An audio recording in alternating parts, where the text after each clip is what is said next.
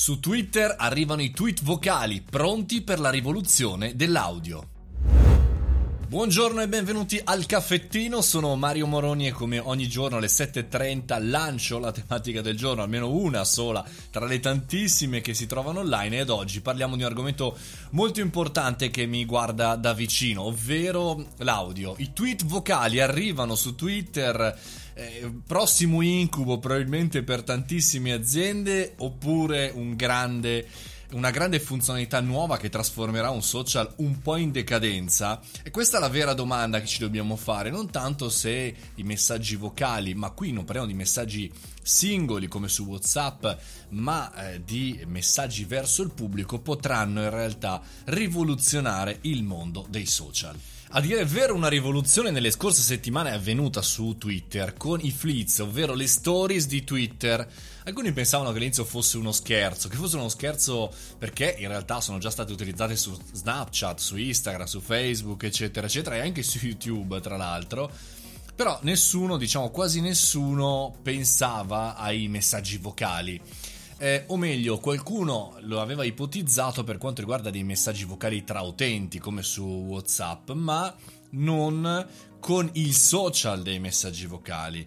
Ci sono delle startup in passato che hanno cercato di creare un social solo di audio, solo di messaggi vocali, ma sono stati tutti degli eterni fallimenti. Ora la domanda è che cosa accadrà su Twitter? Ora è in rollout, è in test per i possessori di iOS, quindi iPhone, e funziona in questa maniera. Aprite il tweet e... Eh, registrate un, scrivete un messaggio testuale e poi registrate anche un messaggio vocale. Questo arriva nella vostra nel nostro feed, quindi insieme a tutti gli altri e è un, Twitter come, è un tweet come tutti gli altri su Twitter, solamente che c'è anche l'aggiunta di un audio. Visto che i social poi si copiano un po' tutti tra di loro, prevedo un test, un tentativo anche su altri social, che ne so, su Facebook o nelle stories di Instagram o tra i post di Instagram nato tra l'altro per le foto quasi d'autore. Insomma, prevediamo un futuro, un'estate bollente per gli audio.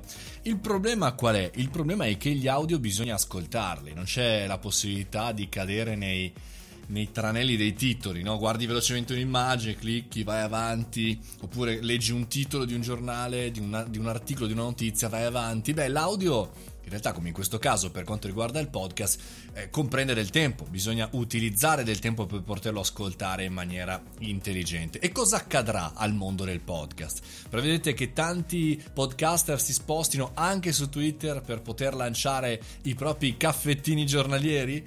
Beh, non lo sappiamo ancora perché chiaramente fino a che non ci sarà una copertura mondiale non riusciremo chiaramente a verificare questo dato. È chiaro che però Twitter si vuole muovere, Jack Dorsey ha capito che si vuole svincolare anche da tutto quello che è stato il passato di parola di Twitter. E con questo abbiamo concluso il audio, mi verrebbe da dire, podcast di oggi. Noi ci risentiamo quando? Ci sentiamo lunedì dalle ore 7.30, sempre sul podcast, sempre sul caffettino, si va. mariomoroni.it, il canale Telegram e anche il gruppo Telegram per conoscerci tutti insieme. A prestissimo, fate i bravi!